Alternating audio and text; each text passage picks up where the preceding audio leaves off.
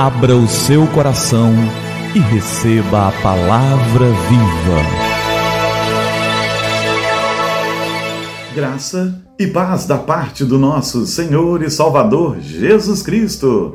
Eu sou o pastor Gilberto e eu quero te entregar a palavra viva. É, a gente está de volta. O meu canal tinha sido hackeado, né? Mas a Google me devolveu a minha conta, YouTube também me restabeleceu o meu canal e agora a gente está de volta para o Palavra Viva. Então, abra o seu coração, graça e paz do Senhor Jesus. Eu quero te entregar a palavra viva e com alegria a gente está de volta.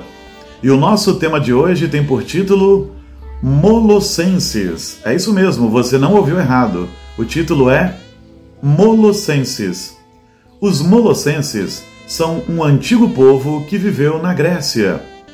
E o grande pregador, o príncipe dos pregadores, Spurgeon, nos conta uma história muito interessante sobre os molossenses. Ele diz que esse povo tinha o costume de pedir favores ao rei. E quando o rei lhes negava favores, eles então tomavam o filho unigênito do rei no colo e eles se apresentavam diante do rei e repetiam a sua petição, mas agora pedindo em nome do filho. Então, a história conta que o rei sorria e dizia: Como posso negar alguma coisa que me é pedida em nome do meu único filho? No Evangelho de João, no capítulo 14, nos versos 13 e 14, Jesus diz o seguinte: E tudo quanto pedirdes em meu nome, isso farei, a fim de que o Pai seja glorificado no Filho. Se me pedirdes alguma coisa em meu nome, eu o farei. É maravilhoso pensarmos nisso. O nosso intercessor é Jesus. O único intercessor é Jesus.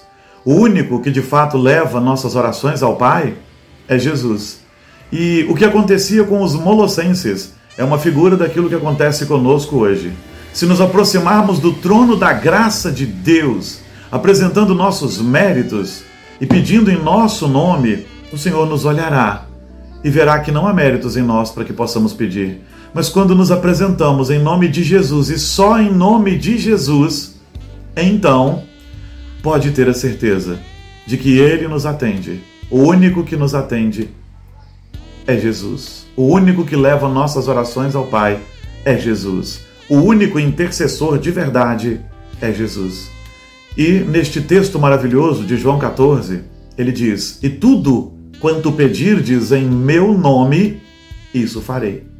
Não quer dizer que ele fará do jeito que você quer, mas ele responderá à sua oração e fará. Para quê? Não à toa, não para satisfazer um capricho meu ou seu, mas ele fará da melhor maneira, a fim de que o Pai seja glorificado nele, em Jesus, no Filho. É o Filho quem glorifica o Pai desta maneira.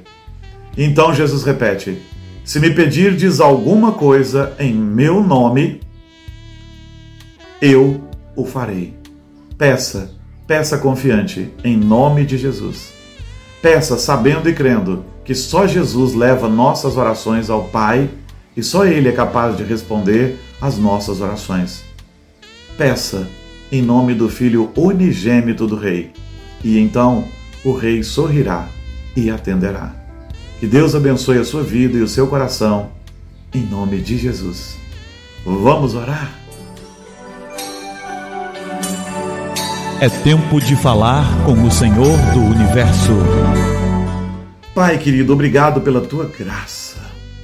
Obrigado por vermos neste dia, nesta devocional, que o único que leva nossas orações ao Pai é Jesus. O único intercessor é Jesus. Não há outro intercessor. Não há outro relacionamento tão precioso que leve o Pai a nos atender, além deste relacionamento do Pai com o Filho e do prazer que o Filho tem em glorificar o Pai.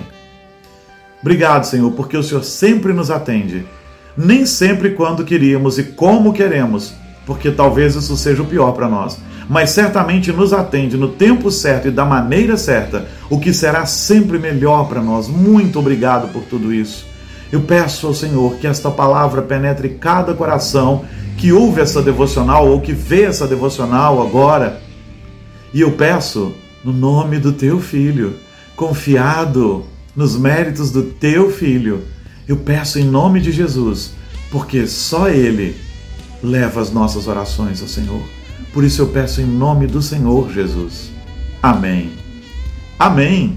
E que a palavra viva transborde em seu coração, que a palavra viva transborde em nosso coração e que eu tenha o privilégio de poder realizar essas devocionais e abençoar a sua vida por muito e muito tempo ainda, sem que tenhamos de novo a intervenção de alguém que rouba canais, de um, de um marginal, né?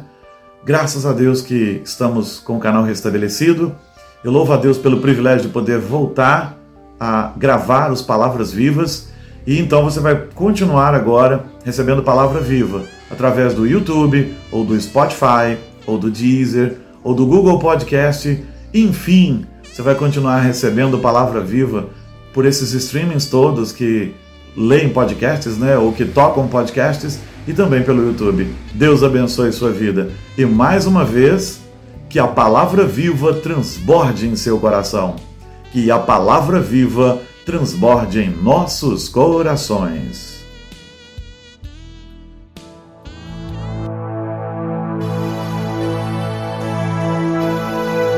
Abra o seu coração e receba a palavra viva.